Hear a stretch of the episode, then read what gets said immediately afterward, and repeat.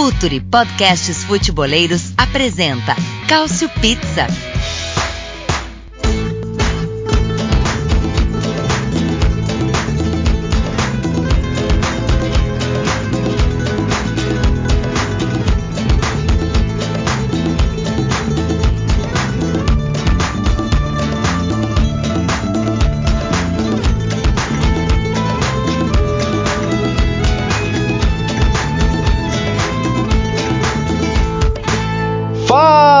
Ouvinte do Future FC.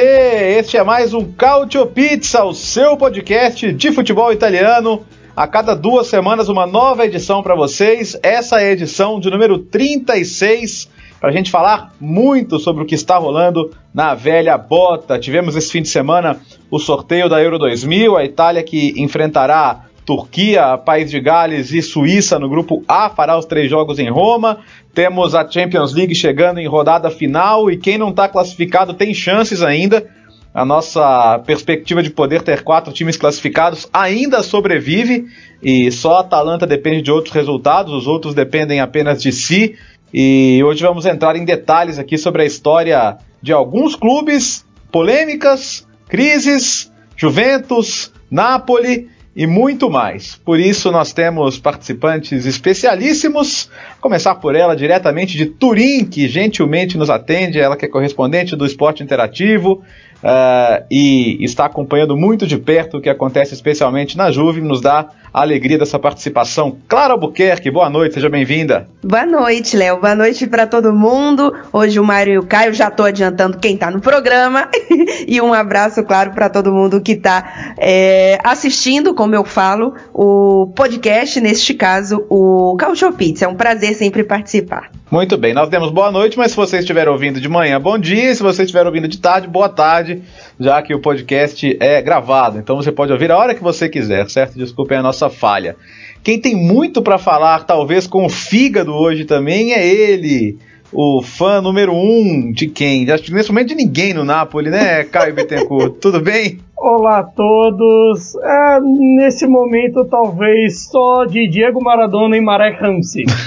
Então, para, para alongar os papos mais na frente, vamos citar uma polêmica menor. E o Brecha, hein, gente? O negócio já três rodadas demitiu o Grosso, trazer o Corini de volta. Tá uma bagunça danada. E o Celino fazendo as celinices, falando as bobagens de sempre, com balo e etc.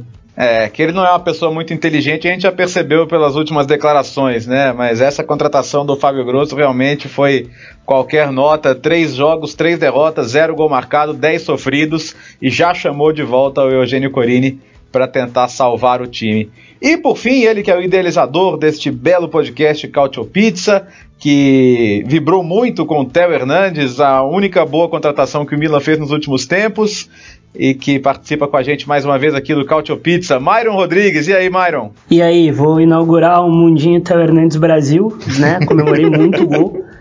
Theo Hernandes é o maior lateral esquerdo desde Maldini, não é nenhuma mentira. Que grande jogador, grande contratação espanhol, que só me dá alegria, tirando o resto do time, que por mim todo mundo se quiser dar as mãos. Não, Benacer também, ainda, ainda amo Benacer torcendo muito aí pelo, pelo careca Stefano Pioli. Myron, me diga como é que o nosso ouvinte pode fazer para ser um apoiador do Future e ter acesso a conteúdos exclusivos e em primeira mão, por favor? Ah, agora a gente mudou, tá? Vocês vão lá no apoia.se barra Future. Lá vocês vão conseguir um login e uma senha. Tem pl pl planos a 12 reais, baratos, é uma cerveja no rolê que você tem acesso a um monte de coisa. Só que agora as matérias elas vão todas pro site direto, com um cadeadinho lá de, uh, de bloqueio. Você tendo login e a senha vai conseguir ler uh, todas as matérias. A gente vai fechar uh, 50% do conteúdo e o resto vai ser, vai ser liberado. Muito bem, então vamos repetir, apoia.se barra Future, que é F-O-T-U-R-E, e. Você pode ser então um apoiador, é baratinho, realmente é o que você gasta num, num, num lanche hoje e, e vale muito a pena porque as análises do Future são espetaculares, você conhece primeiro as revelações do futebol, você tem os detalhes do futebol mundial, brasileiro, internacional, tudo com a qualidade de análise que o Future é capaz de te oferecer, vale muito a pena, então não perca essa oportunidade. Muito bem, e você que é fã da Série A, se você ouve o nosso Cautio Pizza, você deve ser. Você já sabe onde você pode jogar no videogame, no computador, no seu dispositivo, com os melhores jogadores do futebol italiano. O Calcio tá no eFootball do PES 2020, além da Série A completamente licenciada, só no PES 2020 você também joga a Série BKT, a segunda divisão italiana, lá tem o Pescara, se quiser jogar emulando o Ziman, treinador histórico do Pescara, sendo mais ofensivo, seria muito legal também.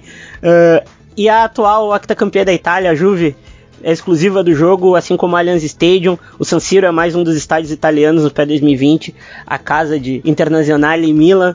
E tem mais também no PES, você também pode jogar com as séries A e B do Brasileirão licenciadas, além de nove estádios brasileiros, incluindo o Palestra Itália, que é a casa do, do Palmeiras. O jogo tá bem legal, tá bem sensível, os comandos estão bem soltos, tu, tu tem muita realidade, principalmente no sistema de marcação dos zagueiros. Os zagueiros estão cada vez melhores no jogo. Outra novidade do PES 2020 são as reformulações na Master League, com novas animações para você ser um verdadeiro técnico e comandar seu time dentro e fora de campo. Tem mais também o eFootball PES 2020 conta com um timaço de lenda como nosso bruxo Ronaldinho Gaúcho, que é a capa da edição lendária do jogo, Romário, Roberto Carlos, Oliver Kahn, Totti, Maradona, Cruyff e muito mais. Eu já escolhi o meu ídolo preferido, o meu a minha lenda, que é o Romário, meu ídolo de infância, melhor finalizador que eu vi, o maior de todos. Então aproveita para garantir o seu agora no link que está aqui na descrição abaixo, clica ali, compre o seu.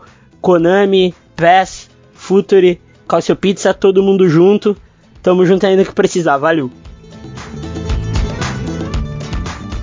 Mas por que que hoje temos Claro Albuquerque direto de Turim? Porque só porque a Juventus perdeu a liderança para a Inter? Não.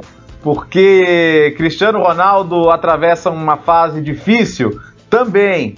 Porque o jogo de Maurício Sarri, que elogiamos tanto no Napoli, ainda não apareceu na Juventus? Também. É, enfim, mas Clara, o que, que acontece? Porque Cristiano Ronaldo é, estava machucado, voltou da seleção, é, nos últimos jogos também não tem conseguido marcar que não seja de pênalti, e, e a grande discussão neste momento é o que acontece? Então a gente não conseguiu pensar em ninguém melhor que você para responder essa pergunta. Clara Buquerque, o que acontece com o Cristiano Ronaldo? Olha, essa é a grande pergunta por aqui, né? Segundo alguns é, torcedores do Cristiano Ronaldo, eu inclusive só estou participando aqui para falar mal do Cristiano Ronaldo, certo. porque aparentemente este é o meu objetivo de vida, é perseguir o coitado do Cristiano Ronaldo. Mas me poupe, viu, gente? Mas olha só, é, essa é a grande questão, né? O que que tá realmente acontecendo com o Ronaldo? Então, é, na minha opinião, é um conjunto de, de coisas. Eu acho que não é só é, uma questão dele ter sentido um pouco fisicamente, não é só o fato da Juventus coletivamente também não estar bem, e, e é importante de ter mudado o estilo de jogo, no sentido de que para o Alegre, é, o Alegre pragmático da vida era muitas vezes joga a bola no, no Ronaldo, o Sarri não funciona assim, então o Sarri não vai abrir mão do seu estilo de jogo, ainda que seja uma tentativa desse estilo de jogo para que o Cristiano Ronaldo brilhe. Não, aparentemente é, não é isso que o Sarri é, vai fazer, até porque já era imaginado pelo estilo de, de jogo dele.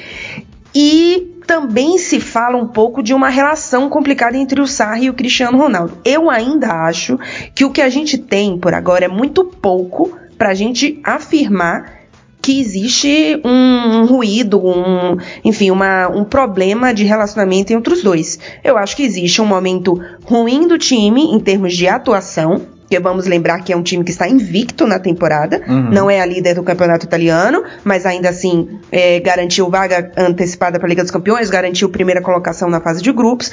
Então, assim, ainda é, que, que tenha tudo isso, as atuações não vão bem, mas para mim é, é, um, é um conjunto de, de tudo isso que está fazendo o Cristiano Ronaldo não brilhar. O próprio Sarri usou essa palavra, né? Falou que ele tem evoluído, mas que está faltando, como ele disse em italiano, brilhantezza, né? Tá faltando esse brilho que de fato a gente não tem, vi não tem, não, não tem visto nesse Ronaldo deste início de, de temporada. Apesar de ser o artilheiro da Juventus, né? Mas aí empatado com o Dybala, só que tem menos assistências. Que seria, é, que seria, fa, fa, o que que seria, o que, que eu imagino que ele quer dizer? Fazer coisas de Cristiano Ronaldo, coisas que ele fez ao longo da carreira inteira e que nessa temporada a gente não tem visto. Ô, Caio, é os fãs do Cristiano Ronaldo, né, esses que, que acham que ele é mais importante que a própria Juventus, nesse momento estão com o dedo apontado para o Sarri, né, de que o Sarri não consegue tirar o melhor dele, de que o esquema dificulta, de que é um time que cria pouco. E assim, dá para concordar em alguns pontos, porque de fato, a, a, pelo menos a minha impressão, não sei o que, que você acha, a Juventus ainda está presa entre o Alegre e o Sarri. Ela ainda não se desvinculou totalmente daquele jogo e nem conseguiu assimilar por completo ainda o que pretende o, o Sarri. Mas ao mesmo tempo, você tá vendo os outros atacantes de Bala e Higuaín fazendo uma boa temporada, né? Então, por, por que, que a dificuldade seria só para ele, Cristiano? Você consegue entender o que está acontecendo? Eu, eu até acho que a dificuldade não é tanto do Sarri, justamente por conta de Dybala e Higuaín estarem muito bem. Os dois, principalmente o Higuaín, agora o Dybala nos últimos jogos, tem crescido muito. Até é estranho dizer num trio entre Dybala, Higuaín e Cristiano que o pior seria o Cristiano. Mas eu não sei também, depois da. Acho que ele deu uma entrevista recentemente dizendo que por ele só jogava Champions, que de, de, será que de repente ele perdeu a motivação para um ou outro jogo menor que não fossem os clássicos do campeonato e os jogos da Champions? Talvez. Não, talvez pode, pode ser isso também, mas é por enquanto é tratar muito da base da especulação. Até porque ele não tá brilhando nos jogos da Champions também, né? Onde ele disse que, no caso, seriam os jogos que ele gostaria de jogar mais. Que, que ele, na teoria, da, daria tudo, mas ele não foi bem contra o Atlético, ele não foi bem contra o Lokomotiv Moscou e não foi bem no, no outro jogo. Então, fica meio complicado, mas é aquela coisa, se você não consegue tirar, tirar o melhor do Cristiano tudo se volta pro treinador. Então, então aí você vai ver a horda dos fãs é, começar a fazer malhação de Judas. Eu vou, eu vou acrescentar pro, pro, pro Myron entrar na discussão um outro componente, né? A gente já falou do componente físico, do componente tático, talvez do componente de, de relacionamento. É, e outra questão, Myron, muita gente que tenta defender agora o Cristiano fala que ele é um cara que esquenta na segunda metade da temporada, né? Quando a Champions entra nas fases de mata-mata, quando ele decola ali. Aconteceu em algumas temporadas no Real Madrid, né? E, e muita gente acredita que não vai ser diferente na Juventus. É, você acha que nesse aspecto dá para ficar tranquilo? Ou você também entende que tem um problema hoje? Tem problema, ele não é televisão, velho. Ele é o segundo melhor jogador do século. Ah. Ele precisa, ele precisa jogar bem, uh, não ter um nível estratosférico como vinha tendo quatro anos atrás, porque já é um cara de 34 para 35 anos. Uhum. Mas, mas o fato é que ele vem jogando menos que o Higuaín, ele vem sendo menos importante que o de bala. O Douglas Costa quando entra dá mais contribuição que ele. O único acho que não dá uh, da frente do ataque é o Bernardes, que todo mundo consegue dar uma contribuição e o Ronaldo não. A maioria do, do pessoal que fala que ele saiu do, do, do Real Madrid para pegar uma zona de conforto, para sair da zona de conforto, a gente sabe que é mentira, né? Uhum. Ele foi para Juventus, o time que é campeão há oito temporadas e foi para um lugar bom de, de, de, jogar futebol, que até na primeira temporada dele foi, foi bem, não achei a, a, pior das temporadas do Cristiano Ronaldo, mas também não merecia ser o melhor jogador da Série A.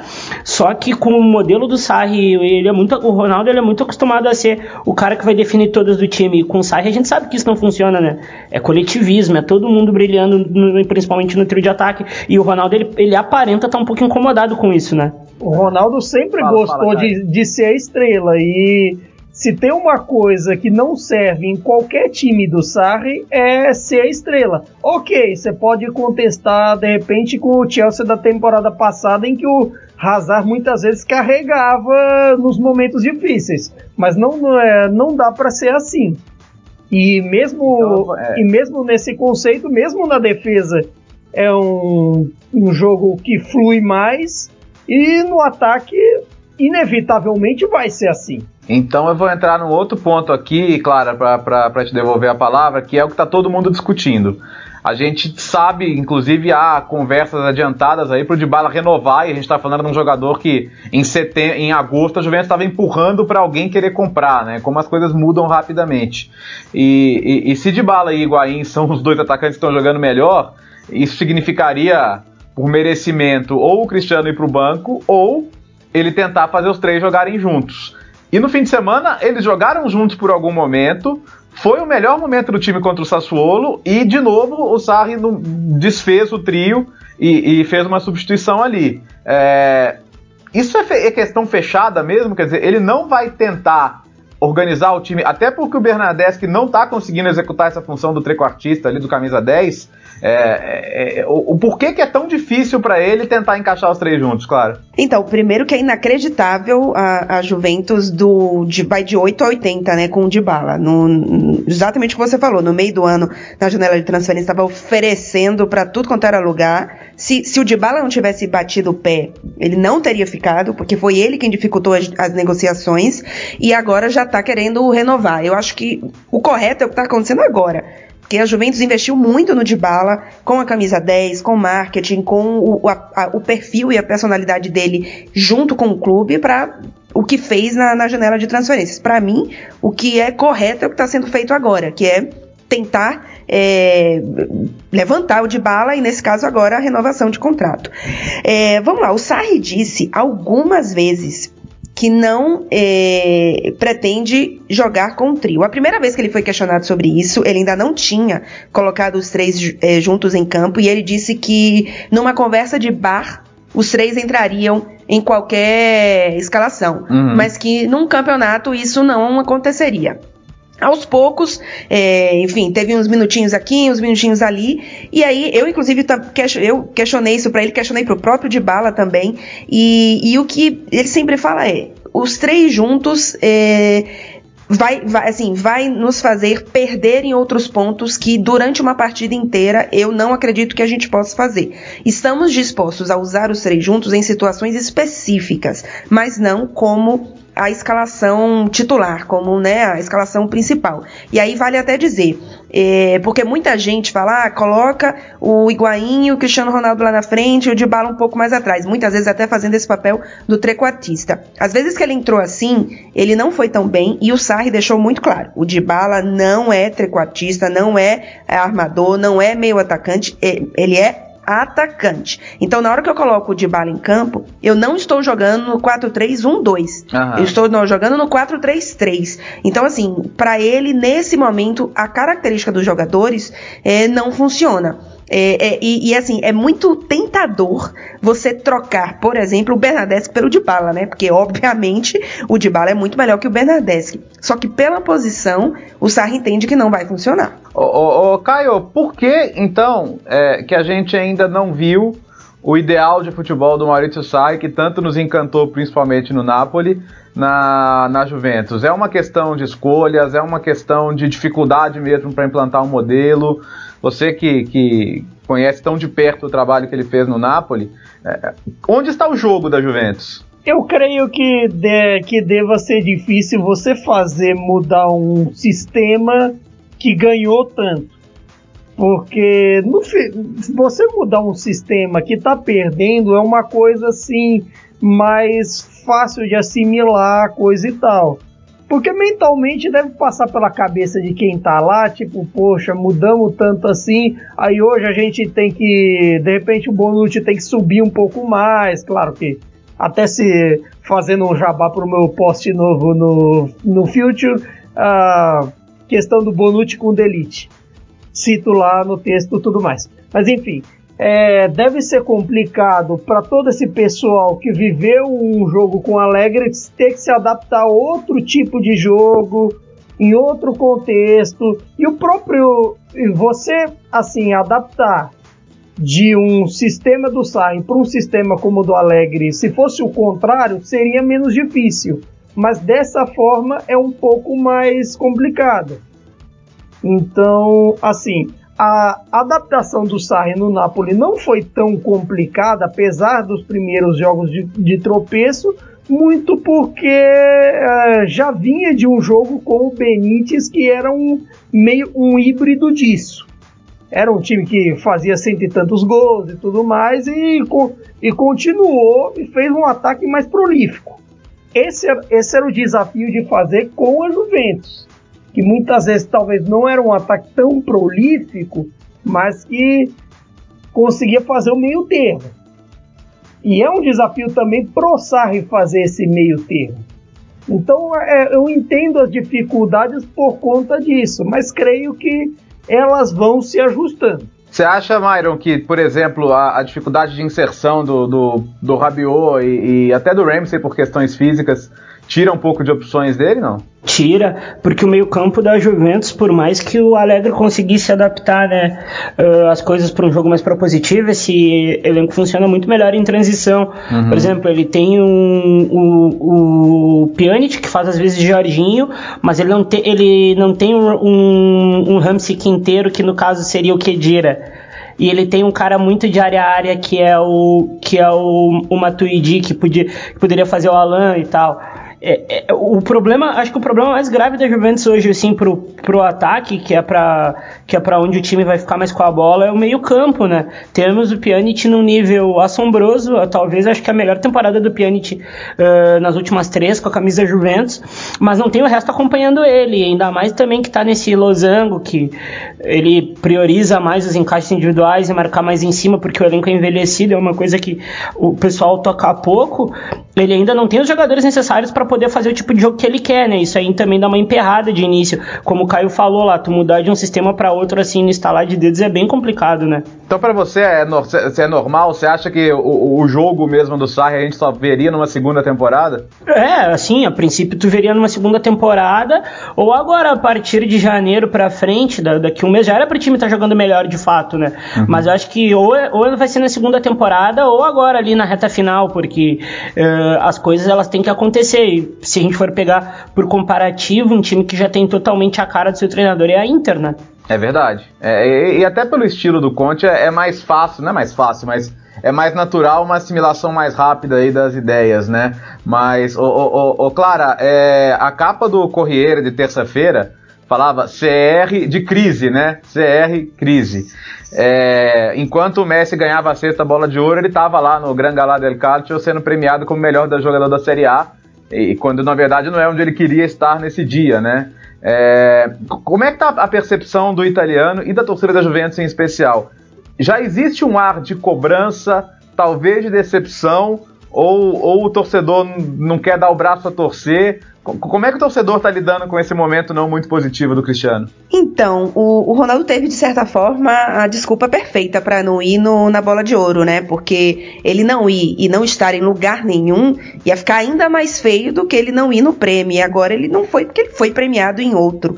É, mas assim, é, a torcida da Juventus é muito é, mãe dos jogadores, né? É muito difícil você ver a torcida da Juventus assim criticar demais uhum. seu jogador. A própria imprensa faz isso, né? Acho que a imprensa só, só critica só começa a ter um, um pouco mais de, de, dureza, assim, quando tá uma situação já, assim, insuportável. Uhum. É, e a gente, assim, vai ver, obviamente, se você vai ver uma Gazeta, um, um Corriere, os, os jornais maiores, claro, você tem, sim, um, uma neutralidade maior, mas, assim, você vai ver um Tuto Esporte, é, é uma, sabe, é um jornal que praticamente põe na, na, na capa, não falem mal do meu Ronaldo. Então, a, a torcida da Juventus tem um pouco dessa, dessa característica. E pelo primeiro ano do Ronaldo, no sentido da chegada dele e da revolução que ele criou na Juventus, é, ele realmente tem assim muito crédito para gastar ainda. Claro que já existe sim a consciência de que o Ronaldo não está fazendo uma grande temporada, mas não existe ainda a. Talvez eu acho que tem um pouco de decepção mas não de uma cobrança assim, no sentido de, de realmente incomodar o Cristiano, né? De você, assim, a torcida chegar a falar alguma coisa, é, por exemplo, em jogos, etc. No jogo, no último jogo, não foi o Sassuolo, não, da Liga dos Campeões, a torcida gritou várias vezes o nome dele. Uhum. Cristiano, Cristiano, Cristiano. Então, assim, isso já era no momento que o Cristiano não estava bem, não era nem início de temporada que você não sabia ainda. Então, a torcida é, ainda está comprando muito a, a, ideia do Cristiano Ronaldo, ainda que não tenha é, uma grande temporada. Ô, Léo, eu queria falar, só falar um negocinho da, dessa parte tática, porque é, a gente tá falando muito dessa mudança de estilo e a gente não tem visto é, muito esse, essa mudança, né? Só que assim, tem algumas coisas que são menos perceptíveis para o torcedor que já mostram que essa mudança está acontecendo. Então, por exemplo, é, a Juventus não tem o mesmo tem, tem, tem, a mesma média de gols do início de temporada passada com o Alegre, mas tem mais chutes a gol. Tá. Acontece que a finalização, a pontaria do pessoal, inclusive Cristiano Ronaldo, não está tão boa. Então, por exemplo, o pessoal fala: "Ai, Cristiano Ronaldo nunca recebe a bola". Cristiano Ronaldo está recebendo a bola e finalizando mais do que na temporada passada, só que ele está errando mais. Então, a questão não é só o Sarri. Então vamos com calma que não é só a mudança de estilo e o Sarri que está fazendo o Cristiano Ronaldo não receber bolas. Ele está recebendo às vezes as bolas de antes, só que ele está errando mais também. E não só o Ronaldo aí, né? Aí é geral. É. Aí a gente volta ao, primeiro assunto, né? Que é, que é justamente do, do Higuaín e do Dybala tendo um, tendo um bom desempenho. É, o, o Caio, ele estaria preso ao Cristiano Ronaldo nesse sentido, porque é, isso, né? Não, não, é, não, é, não é um jogador que você fala, ó, os outros dois estão melhores, vão jogar os outros dois. Não, não tem como fazer isso, né? Não tem como, porque a pressão tem pressão midiática, pressão da torcida, pressão global. Imagina, pra, até para a carreira do Sarri, ele fica marcado o cara que pôs Cristiano Ronaldo no banco. Se quando ele substituiu o Cristiano com problemas físicos já teve barulho, né? Sim, aquele Juve Milan que o Cristiano saiu machucado até até provar que focinho de porco não é tomada, foi um negócio assim, nossa, que o Sarri tem que ser demitido, que não sei o uhum. quê. Eu não assisto mais jogo da Juventus. Calma, gente. Ô, ô Myron, é, Algum técnico seria peitudo a esse ponto, não? De falar, cara, você não tá bem, você vai ficar no banco? Não, não teria, né? E seria um é. golpe duríssimo pra página Cristiano Ronaldo Brasil do Twitter. É, mas, o pessoal tem que, mas o pessoal tem que entender, meu, que é sério, o tempo passa, velho. Ah. O Cristiano tem 35, vai ter hora que alguém vai ter que chegar e falar pra ele, ó, oh, Robozão, aguenta aí, joga os 30 minutos final e resolve pra gente, porque os 90 não vai dar. E o tempo tá passando, a gente sabe que o tempo tá chegando já. O único é. cara que poderia fazer isso está no Real Madrid, Zidane. O único cara que conseguiu convencer, por exemplo, já foram anos e anos e anos de luta para ele entender que ser poupado em algumas, outras, algumas partidas era bom. Que aí já foi conseguir dosar ele para a reta final que deu os três títulos consecutivos para o Madrid. Já foi assim, complicado. Agora, para fazer ele ficar no banco é outro trabalho, só Zidane mesmo. E deixa, deixa eu fal falando em colocar a estrela no banco, tem, a gente está vendo um ponto, Myron, o Buffon jogou contra o Sassuolo, tem jogado alguns jogos e falhou contra o Sassuolo. Foi a última falha de uma comédia pastelão, aquele gol, inclusive, né? Meu Deus do céu, foi uma coisa bizarra. Sim. Mas o fato é que é, é, uma coisa é a história do Buffon, outra coisa é o Buffon hoje. E hoje eu não consigo ver justificativa para você ter um revezamento. Nenhum time grande tem revezamento no campeonato, o revezamento que você tem é nas Copas. E assim, hoje o César entrega mais. É, você acha que tem um problema aí também do, do, do, do Sarri achar que tem que dar um espaço pro Buffon, pro Buffon por ele ser o Buffon, mas que ele não, não, não conseguiria fazer o mesmo que, claro, fez no auge? É, e, e, outra, né, o Cesny hoje, na minha opinião, é o melhor goleiro da liga, né? Como é que tu vai tirar o melhor goleiro da liga pra revezar? E o Buffon, cara, pô, a gente respeita muito a história dele e tal, mas ele já tinha ido mal no PSG, já tinha falhado em jogos no PSG. Aí agora ele volta na Juve e não volta no mesmo nível também. É outro que a idade tá passando. Eu sou eu sou bem contra esse rodízio, cara. Principalmente na principalmente em, em na, no ponto corrido. Quer colocar ele, coloca ele na Copa Itália. É. Coloca agora nessa rodada da Champions que a Juve já tá garantida, mas não coloca ele na Série A, né? É uma conversa isso em Turim, Clara? É uma conversa. Inclusive, se eu não me engano, foi ontem. O, a Gazeta dello Sport estava com uma enquete na capa que era você acha justo uh, o revasamento, justamente, entre Buffon e Chesney. E a maioria estava dizendo que não era justo. Ou seja, a maioria da torcida da Juventus quer o Chesney como titular. Porque eu tô com vocês, o Chesney para mim, é, ele subiu de nível, ele atualmente para mim é o melhor goleiro da Série A também. entendo, não só entendo como para mim, já falei isso várias vezes, Buffon é o maior goleiro da história, mas Hoje ele tem um outro papel na Juventus. Ele voltou, inclusive, defendendo esse novo papel, né? Dizendo que ele vinha, não vinha para tirar a camisa de ninguém, que ele vinha para ajudar, em vestiário e tal. Então coloca o Buffon na Copa Itália, que é sempre o que aconteceu no revezamento, enfim, todas as grandes equipes fazem isso. Coloca só nas, nas, nas partidas da Série A que para ele bater lá o recorde, inclusive acho que já bateu, né? Ele tinha batido de com o clube, não sei se já bateu na Série A, mas assim, tinha um objetivo lá de recorde na Série A, é, de quantidade de partida. É, aí, por exemplo, nesse jogo de Liga dos Campeões, que já está classificado, ele já tem também a primeira colocação, e acabou. E, infelizmente, assim, o, o, o Buffon, eu acho que ele, ele tá passando do ponto de de realmente dizer, é, não tá dando mais para mim, porque até para preservar o Buffon. Olha só o que aconteceu no, no, no, jogo do Sassuolo, né? Então, assim, claro que a torcida respeita. A torcida, eu pelo menos não vi assim a torcida ter nenhum, nenhuma, nenhum tipo de hostilidade. Mas aí você já tem, por exemplo, essa enquete na Gazeta. Aí você já tem a polêmica nas redes sociais, um monte de gente, né? Enfim, falando, tirando sarro e tal, não sei o que, do Buffon. Então, também dá uma preservada, né? É, tá, tá num momento em que acho que tá precisando repensar. Ô Caio, até, até porque, como disse o César brincando outro dia, né? Ele botou no banco o melhor goleiro de 2019 e o melhor goleiro que ele já viu, né? É, tipo isso. Só pouquinha coisa pro Chesney. O Chesney é bom demais. É, realmente. É, ele é muito engraçado. Ele é, ele é bom, bom nas entrevistas, bom no gol, bom em tudo. De, isso desde a Roma.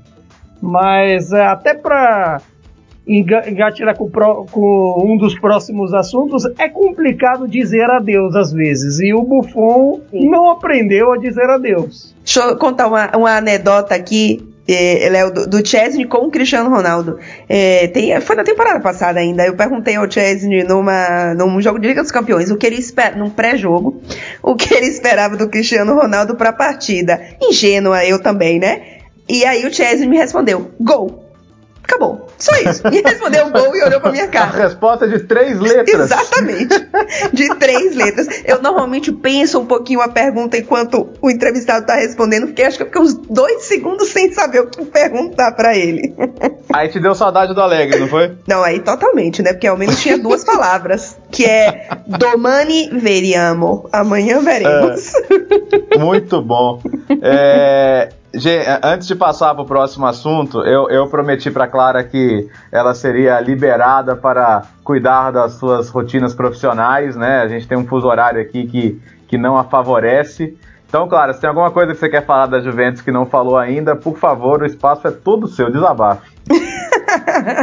não, eu já dei uma desabafada com, com o pessoal do Cristiano Ronaldo. Muita calma nessa hora. Aproveitem o Cristiano Ronaldo ainda. Aproveitem também outros jogadores que vocês gostam. Se não gostar, não precisa ficar contando as coisas, gente. É contando picuinha de jogador em vez de aproveitar o futebol. E vamos torcer para que o Cristiano Ronaldo também é, cresça mais na Juventus. E aí eu vou lembrar, eu torço o meu trabalho e isso significa sucesso, não só da Juventus, como dos outros times italianos. Então, se Cristiano Ronaldo estiver fazendo hat-tricks a cada partida, em especial da Liga dos Campeões, eu vou estar mais é feliz. Então, com isso, eu encerro a minha participação, Léo. Obrigado, Clara, e boa viagem aí, bom trabalho para você nessa sequência e a gente se vê em breve. Valeu, Léo, um abraço para todo mundo, até a próxima. Boa, obrigado para Clara, a gente continua aqui com o Myron e com o Caio, até porque agora é o momento do Caio brilhar, certo, Myron? Pô, nosso Zé de Camargo vai estar tá agora. Só esperando agora. Mas, mas ô, ô, ô, ô, Caio, é, não aprendi a dizer adeus, não era do Leandro Leonardo? É, pois é, mas é, a nesse, agora com esse projeto de amigos, temos que fazer as canções também, tanto do Chitãozinho Chororó quanto do Leandro Leonardo. Tá certo. Quando você fala em Não Aprendi a Dizer Adeus, você está falando em Carlo Ancelotti? Não, não necessariamente do Carlo Ancelotti, mas digo com relação a fim de ciclo, a fim de ciclo de todo uma geração com relação ao ao, ao Mertens, ao Insigne, a todo esse pessoal pós 2013, até a própria relação com o Calerron que não tem jogado esses últimos jogos. Certo, certo, certo. Você está preocupado então porque o Napoli ficando para trás, né? O Napoli tô, perdeu para o Bolonha em casa, tá, tá ficando atrás até da zona de Champions League. E, e para piorar essa situação da relação que parece muito ruim né, com, com o elenco. O que eu queria saber do, do Myron. Ô, Myron, o, o, com, com o Sarri, a impressão que a gente tem é que o Napoli jogava de memória, né?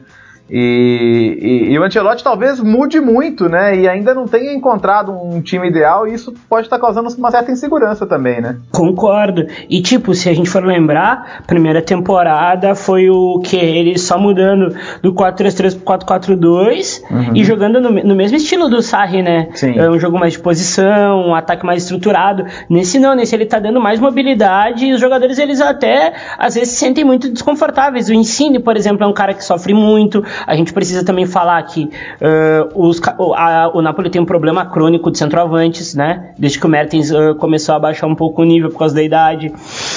E, o, e, os jogadores sentem, cara. O Fabian Ruiz, se a gente for ver bem, Fabian Ruiz pelo Napoli, ele vira um, sei lá, um meio-campo qualquer. E na Espanha ele vira o Fernando Redondo jogando muito.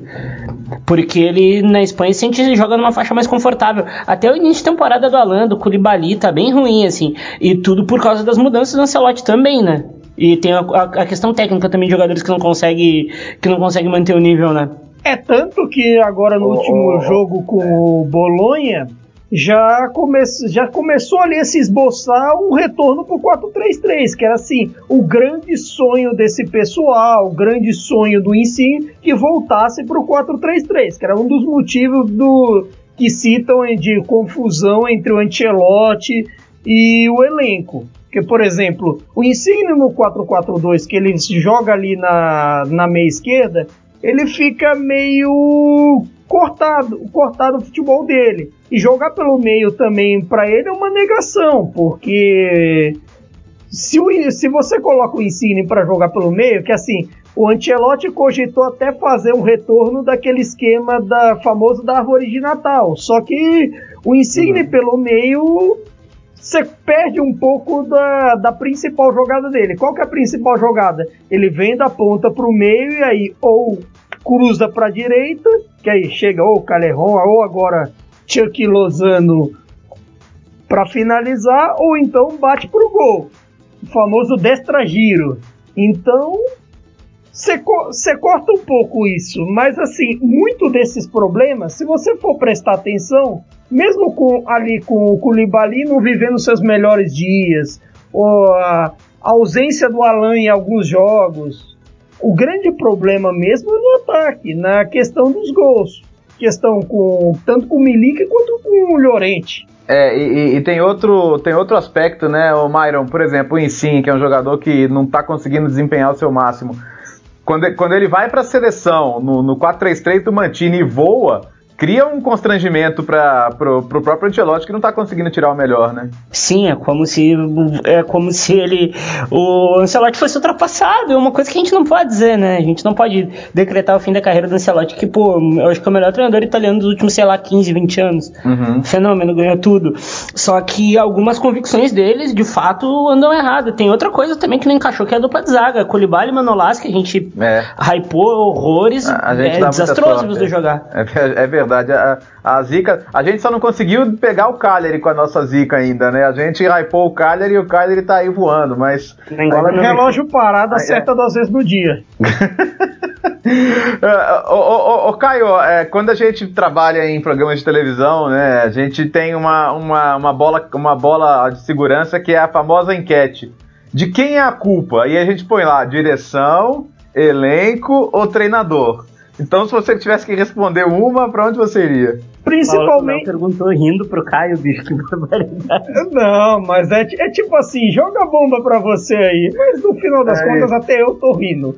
É, então, eu, eu acho que é principalmente do Ancelotti. Porque assim, se você perde a mão técnica, tem culpa do treinador. Se você perde a mão tanto do motivacional quanto se você expressar suas ideias para campo, para o seu elenco, também tem muito do treinador. E eu acho que o Ancelotti perdeu muito disso. Perdeu a mão no, na, na hora das táticas, talvez um pouco menos com relação às táticas. Perdeu a mão com relação a a motivação do elenco, até porque se tivesse tudo certo com o Ancelotti elenco, não teria dado o furdúncio que deu, inclusive na fuga de concentração e inclusive em outros casos por aí. O Ancelotti já vem tendo problemas desde o meio da temporada passada, desde aquele negócio de substitui, não substitui em si e tudo mais. Claro que também tem a questão do fim da geração, que também é, é um problema que, como, como eu disse, os clubes italianos em geral não sabem dizer adeus. A questão da Inter com aquela geração de 2010, a Roma com aquela com, com De Rossi Totti, a própria, a própria coisa da Juventus com o Del Piero e que parece que fica meio com medo agora com o Buffon. Então, é assim, é meio complicado. Ô, ô Myron, Ancelotti por Gattuso você troca agora ou não? Caralho, eu não acredito nisso até agora, irmão. É, é, é, um rumor, né? Sério? É um rumor. Aliás, parece que, parece que Napoli e Fiorentina estariam é, de olho. É. é. feito por uma fonte mais ou menos confiável. Que o último, é, se você. Se o Auriema disser que o. que o Cautio Pizza acerta todas. Ele, ele é um nível de acerto, convenhamos, ao, da, ao das hypes do Cautio Pizza. É, o grande Rafael Ibra Napoli é fata Auriema. Cara, mas uh, trocar trocar Ancelotti por Gattuso, mano. Se bem que o Gattuso foi o treinador que mais fez o Milan jogar, mas você não pode tirar o. Você não, não dá, velho. Ancelotti é, é treinador de prateleira alta. É, querendo ou não, a gente, a gente pode falar. Dois caras que ajudaram a Real Madrid chegar nesse nível gigantesco de ganhar três Champions League seguidas foram Mourinho e Ancelotti. Dois caras tratados como ultrapassados. E eu ainda acho que o projeto do Napoli precisa de mais um ano de Ancelotti moldando todo mundo aí para depois vir um treinador, tá, agora a gente vai pegar e vai levar tudo.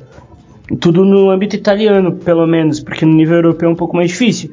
Mas trocar ele pelo Gattuso, não, cara. Até, não. até, por, até porque, né, o, o, o, Caio, ano que vem você pode ter, por exemplo, você, você pode ter uma chance maior de conseguir um, um Spalletti, por exemplo, ou fazer uma aposta num cara em ascensão, um, um Deserbe da vida, um, o próprio Maran, enfim. Você vai, você vai ter caras aí pedindo passagem pra você não precisar fazer uma, uma troca apressada agora também, né? Eu, vai depender de como as coisas surgirem até o final do ano, seja na questão da Champions, seja até na questão do campeonato, se, por exemplo, se já, já tá muito longe de Caleri Roma, tipo a menos 8 e perdendo muito ponto, assim. Esse jogo com Bolonha era jogo que, que você olhava no calendário, um, garante três pontos, beleza.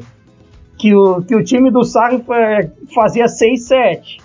Então, é uma, é uma outra questão. Mas aí é muito dependendo de quem tiver livre no mercado. E De Laurentiis, ele é um cara que ele gasta caro em, em treinador. Foi assim com o Ancelotti, mesmo nas apostas tipo Mazarri Sarri, foi com Benítez. Ele é um cara que aposta bem nos treinadores. Então, de repente, ele pode ficar de olho no Spalletti, ele pode.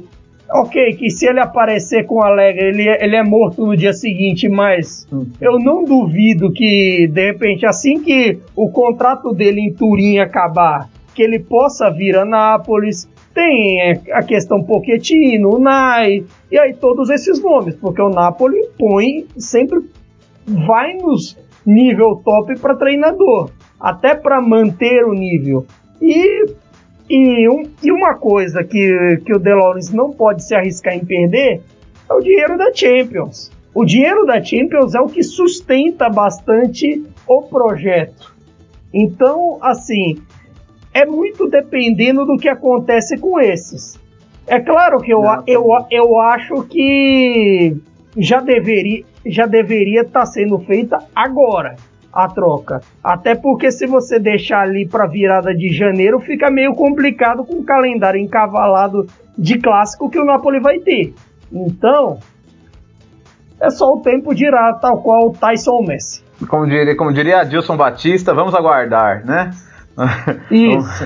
oh, muito bem. É, falando sobre, sobre Inter, É, falando, temos que falar do líder, né? Em 12 vitórias em 14 jogos, o Antônio Conte consegue aí um recorde do clube em 14 rodadas. Lautaro e Lukaku voando, são 13 gols do Lautaro, 11 do Lukaku, 24 gols para a dupla já na temporada e a gente está começando dezembro. E só que nem tudo tá maravilhoso, né? Primeiro porque a Inter ainda tem que ganhar do Barcelona para avançar na Champions e, e, e o meio-campo está caindo aos pedaços, né? O Barella machucado só ano que vem, Gagliardini foi o último a se machucar, o Sense não consegue recuperar da questão física do problema muscular e vai consultar um especialista aí para saber por que, que não melhora. Mais um que o Cautio Pizza zicou. É, mas daqui a pouco o pessoal tava brincando que o Conte vai ter que, que, que colocar o chuteiro e entrar em campo, porque os meio-campistas da Inter estão todos se machucando. O que nos leva, Myron, ao mercado. E aí, muita gente está discutindo, claro que só se fala em Gabigol hoje no Brasil, campeão da Libertadores, campeão brasileiro, artilheiro de tudo, e pertence à Inter. E a Inter nem cogita usar o Gabigol, né? Primeiro porque está muito bem obrigado com seus dois atacantes titulares, e segundo que precisa muito desse dinheiro para contratar. E aí fala-se em, em, pelo menos mais um meio-campista, talvez mais um atacante, mas um meio-campista é certo. O, o, Conte gosta muito do Vidal, trabalhou com ele na Juventus, tem esse Kulusevski que está voando no Parma, pertence à Atalanta, mas como trabalhar com esse mercado de janeiro para a Inter poder não perder o passo e, e, continuar nesse ritmo que é frenético aí de disputa com a Juventus, Myron? E tem o olho no Matic também para meio campo, né? Para poder Sim. chegar por, por, custo zero. Uh, precisa para ontem de mais um cara no meio campo. Aí a gente tem a, na, no, no sub sub-20 no Primavera, tem o Agumé, o francês, que é bom jogador, uh, o Espósito, que de maneira tosca foi emprestado, que era um menino que já podia estar ajudando, fez um grande Mundial Sub-17. Eles precisam para ontem de um meio campo muito versátil, que na minha opinião no mercado hoje é só o Vidal, nem o Kulusevski é esse. É só o Vidal. Tu precisa de um cara que consiga marcar e consiga criar o jogo. Que é o que o Barella fazia, é o que o Senzi fazia. E a questão do Gabigol, ela é, ela é central na coisa, né?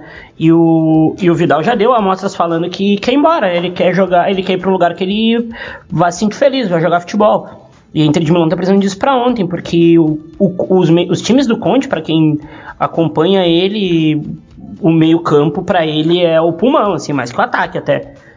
Tem que ter uns caras preparados para correr 90, eh, disputar os 90. E eu acho que o único nome para hoje, para agora, para chegar e jogar, não vai sentir o peso caso classifique para uma Champions League, vai aguentar o tirão em jogos difíceis uh, da Série A é o Vidal.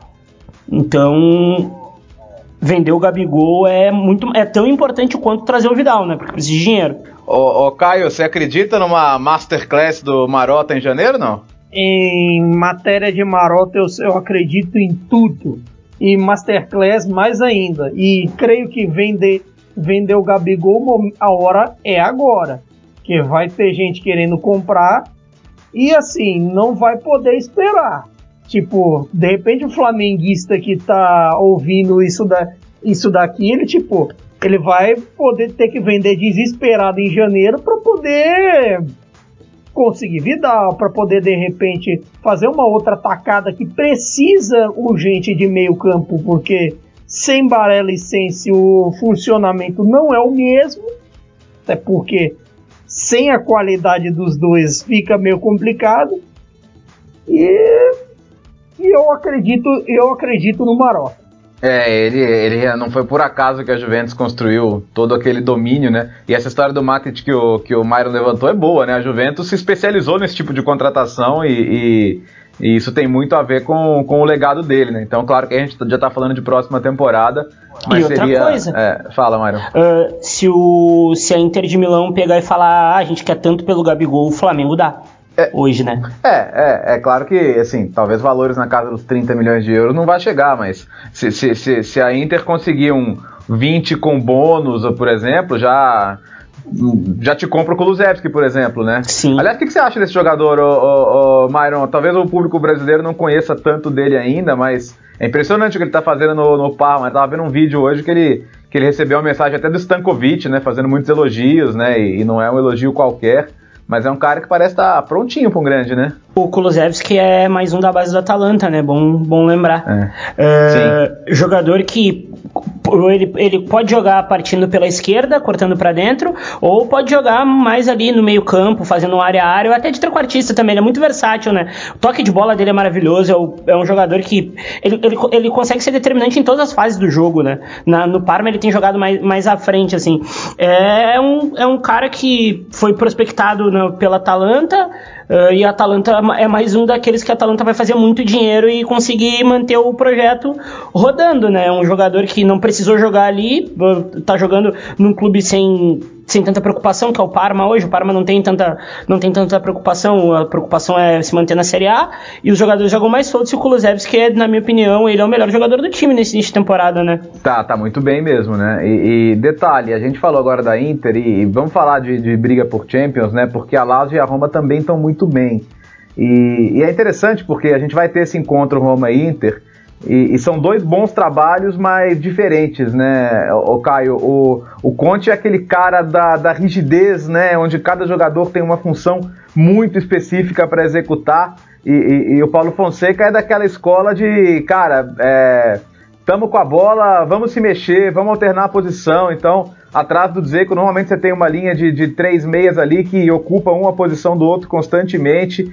É um time muito legal de ver jogar e me parece que o, que o torcedor romanista está se divertindo também nesse momento, né? Sim, até porque além do. É claro que o que paga, paga o sorriso do torcedor muitas vezes é o resultado. Mas a Roma é um time bem divertido de, de se ver, porque cria, cria bastante, tá no ataque toda hora. É, Zaniolo tem funcionado bem, Pellegrini agora voltou agora no jogo com Verona tá voltando a distribuir passe toda hora. O, o Paulo Fonseca tem feito o Justin Cliver finalmente jogar bola na Itália, que não tinha acontecido. Melhor temporada desde o 16-17 com o Peter Boss no Ajax. É, e, claro, o Zeco sempre tem, tem, tem garantido seus gols. Até é, eterna dupla ali de artilheiros ali na capital. O Zeco com o Immobile, mas o Dzeko, quando você precisa, ele sempre está lá. E, e, nesse negócio todo, é, o Dzeko é, é quase a chancela de que, de que o sistema funciona. O Dzeko e o resto. Ô, ô, Myron, como é que o Paulo Fonseca transformou o Smalling num dos melhores zagueiros da Série A? Tô surpreso, cara. Tô surpreso. Pior que o Smalling vem jogando muito bem, né? Na defesa de área, ele até, ele até tá sendo mais estimulado em sair jogando, né, Léo? Coisa que uhum. na Inglaterra ele não fazia muito. É eu tenho gostado. E, cara, e o Pellegrini vem jogando muito também. Sim.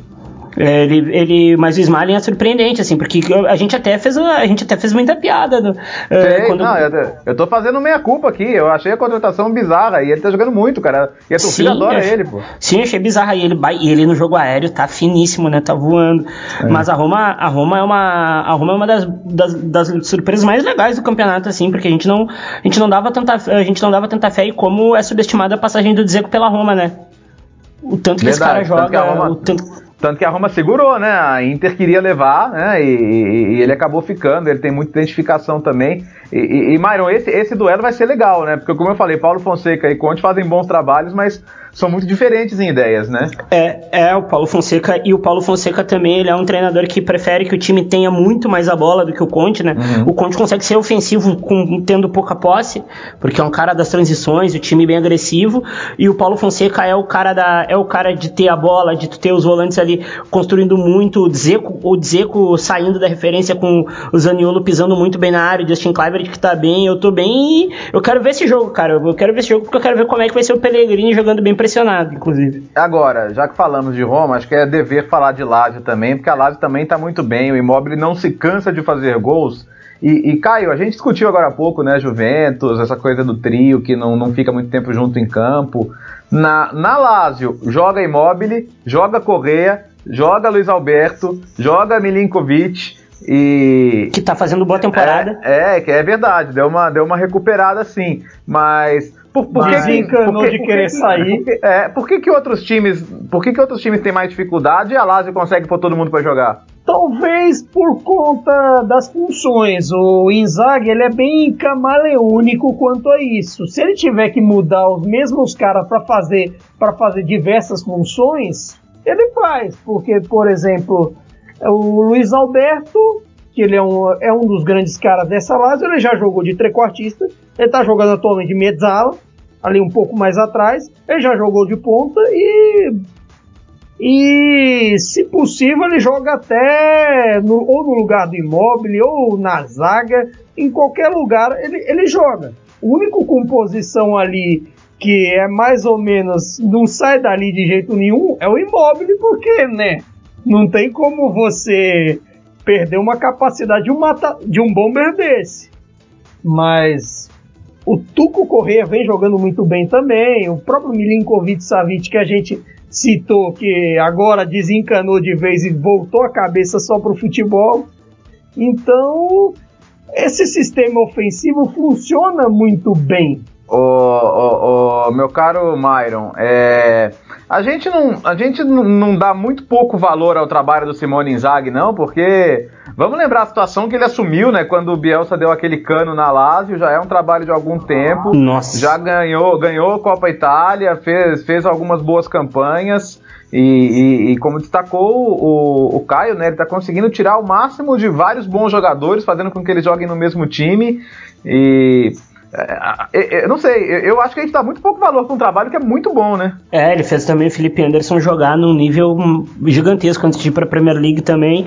É, é, é, um time que por vezes é pesado, falta velocidade, né? A gente não pode esquecer disso, uhum. mas é um trabalho muito consistente, cara, muito consistente. É um time que sempre vai brigar ali por, Liga, por vaga na Europa e a gente sabe que a Lazio não vinha fazendo isso nos últimos anos, antes dele. É um time que defensivamente é muito seguro. É raro da gente ver um jogo da, da Lazio muito mal defensivamente. Acho que dá para contar nos dedos de uma mão no, na última temporada os jogos ruins defensivamente da Lazio. Falta por vezes no ataque, mas, cara, pro que ele faz, tendo Tuco Correia, tendo Milinkovic Savic, Immobile, o Luiz Alberto, o Bastos, que é muito bom zagueiro, ele perdeu o Devray na zaga.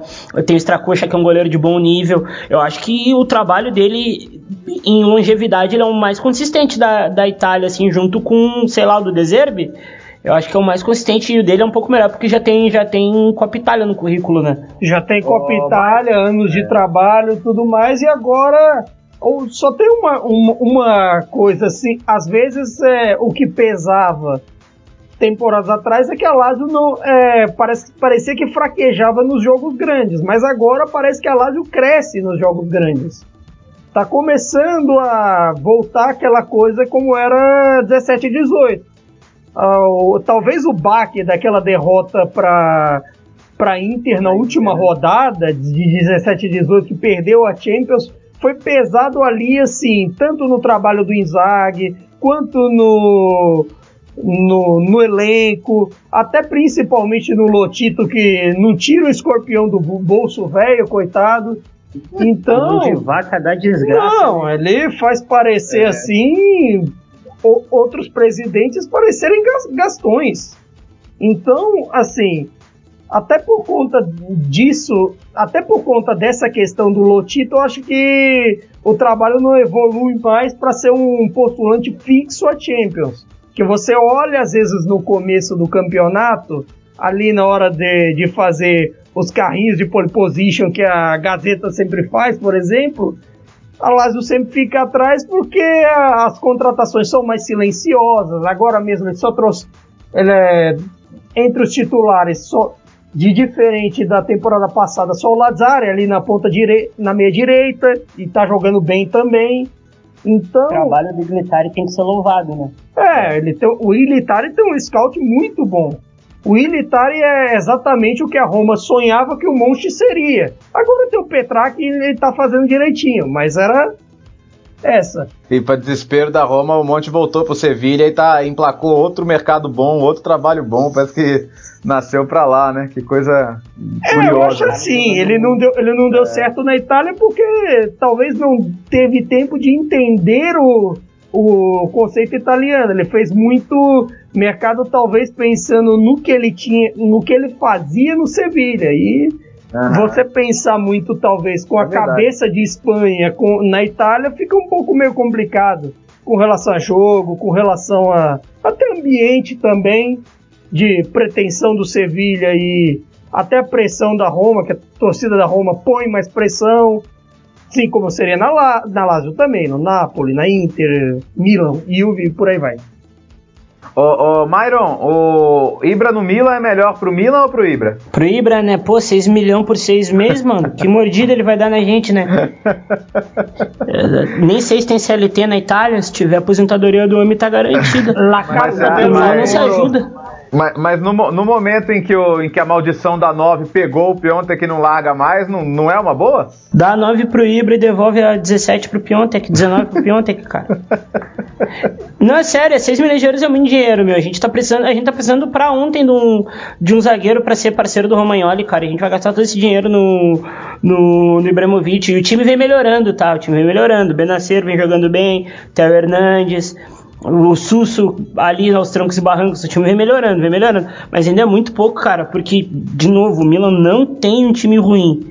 É um elenco muito desequilibrado e mal treinado. Você faria o negócio, Caio? É que aquele negócio, você, eu até pensei em aceitar quando rolou um papo de Ibra no Napoli antes, pelo fator Ancelotti, etc. Porque o Ibra, por mais velho que seja, você representa talvez o- uma mudança de mentalidade, toda aquela coisa de mentalidade vencedora. Claro que ele é um fanfarrão e metade das besteiras que ele fala é é, não se deve dar tanto crédito. Opa, agora depois de briga com os fãs do CR7, vamos arrumar com os do Ibra. É muita briga esse podcast, mas enfim. É, e, ele te gar- e ele te garante gol. Só que aquele negócio, uma coisa é você garantir gol na Major League Soccer, com toda semana, com jogos mais abertos e até mais divertidos, por aí vai. Outra coisa é num campeonato de alto nível de defesas um pouco, um pouco mais fechadas, que ele conhece muito bem. Ele não é o mesmo Ibra da época do Alegre, ele não é o mesmo Ibra da época do Mancini na Inter, e muito menos aquele jovem que veio com o Capelo. Então, é, e é meio complicado também. Você tem Piontek, você tem Rafael Leão, que quando entra vai bem. É, poxa, é reserva, é, poxa, você tem dois centroavantes. Você, em vez de querer custear um, par- um parceiro ali pro, pro Romagnoli, de repente você vê ali o que vai rolar com o QSE, que estavam falando em Fiorentina até. Pegar um meia. De- né? É, pois é, pegar um meia defensivo? Não! Você vai gastar de novo num centroavante que pior. É só contrato para seis meses. Na melhor das hipóteses, viram 18. Então, você vai perder todo esse tempo. E pior, você vai jogar um outro centroavante fora, que ele vai ficar bravo e vai querer sair. Não sei se vale. Talvez valha pelo, pelo Ibra, mas pelo resto, por toda a esfera, não sei. Ele não vai te, ele não te dá 10 gols até o fim do ano, não, Myron? Ah, não, dá, dá, dá, dá.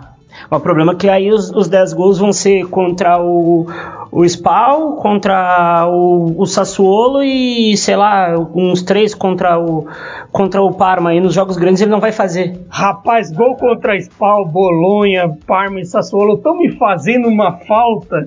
É, me fazendo É, uma falta. de repente- Esse negócio, a gente às vezes subestima esse tipo de jogo, mas quando perde é um negócio que, pelo amor de Deus, se depender de Lorente e Milik é fogo. Ah, aguardemos cena dos próximos capítulos, né? Ele, é, enfim, na- no, o Telegraph já deu a notícia. Talvez se você estiver ouvindo, ele até já tenha assinado, mas é, é uma probabilidade neste momento. É, beleza, gente. O árbitro já, sinaliza, já sinalizou aqui os acréscimos, então acho que a gente pode partir para as nossas considerações finais aqui dessa edição 36 do Cautio Pizza.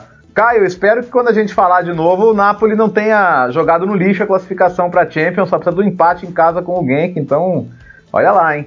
Olha, rapaz, eu não posso te garantir. Ultimamente tá dando. Fazia muito tempo que o Napoli não me dava desgosto ao ver jogar, mas chega, cheguei nesse nível. Enfim.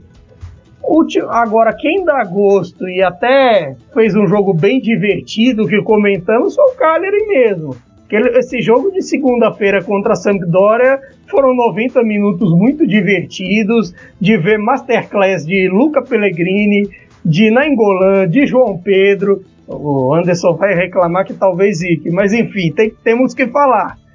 Então, você virar um 3 a 1 ali do jeito que foi, e a Sampdoria que vem crescendo ali, saiu já da zona do rebaixamento, parece ter um caminho ali com o Ranieri, mas em alguns jogos, que nem esse com, contra o Cagliari, parece que sente um pouco o peso de ter um elenco um pouco mais veterano. Ali, de repente, o Quagliarella que não pode jogar com 90 minutos, o, próprio Gastão Ramírez e por aí vai. É, é, isso, muito bom, Caio. Ô, Myron, a gente pode, pode acreditar na Atalanta é, contra o Shakhtar na Ucrânia ou é muito difícil? Ah, é, vai ser pauleira, né? O Shakhtar vem jogando bem, cara. O time do, o time do, do Luiz Castro é bom, velho. É bom. Toque de bola, zica. Mas tudo podemos no, nos de Gasperini. Né? Os de Gasperini vem. Eles, eles, eles na, hora, na hora de instalar o chicote, eles jogam. Inclusive, o melhor ataque da Itália. Segue como melhor ataque da Itália. Uh, Milan joga contra o Bolonha, né? No, no domingo domingão, vai ser um jogo bem legal, mas eu peço encarecidamente que olhem pro Parma de Kulusevski, grande time de futebol de se ver, né, Léo? A outra muito coisa, bom, é, agora um olhar negativo, a Fiorentina, toda aquela questão do Chiesa Sim. não ter jogado, já se fala ali dele, de repente, tá pensando ali numa Inter ou na Juventus, a lesão do Ribéry, é de se esperar, talvez, que a curva descendente do trabalho do Montella, né? Pois é, men menos mal que a Fiorentina na Copa Itália passou do Titadella, né? Embora tenha tido o Venuti expulso ainda no primeiro tempo, ganhou 2 a 0 então pelo menos esse esse esse vexame o time não passou. Mas tá feio mesmo, precisa melhorar. E vamos ficar de olho no Pedro, viu, gente? Que tá tendo muito poucos minutos aí. Não vai me surpreender se em janeiro a gente vir novidades em relação ao ex-atacante do, do Fluminense. Mas por hoje é só, pessoal. A gente volta daqui a duas semanas, ou seja, deixa eu fazer as contas aqui. Dia 19 de dezembro teremos a nossa última edição de 2019 no nosso Cautio Pizza. Ficamos por aqui, a gente se encontra. Quero agradecer ao Myron, quero agradecer ao Caio, agradecer também a Clara Buquerque que participou da nossa primeira meia hora direto lá de Turim. E a gente volta então no dia 19. Um grande abraço a todos, arrivederci, tchau!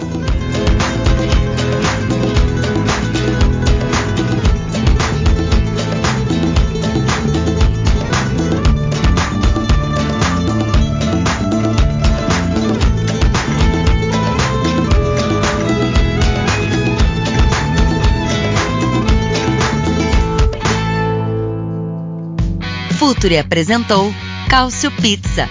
Acesse www.futuri.com.br e pense o jogo.